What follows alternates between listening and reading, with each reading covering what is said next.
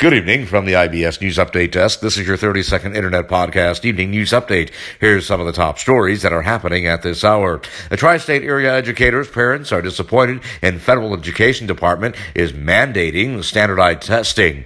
Also this evening, a family entertainment centers are preparing for a March reopening under New York's strict COVID safety protocols.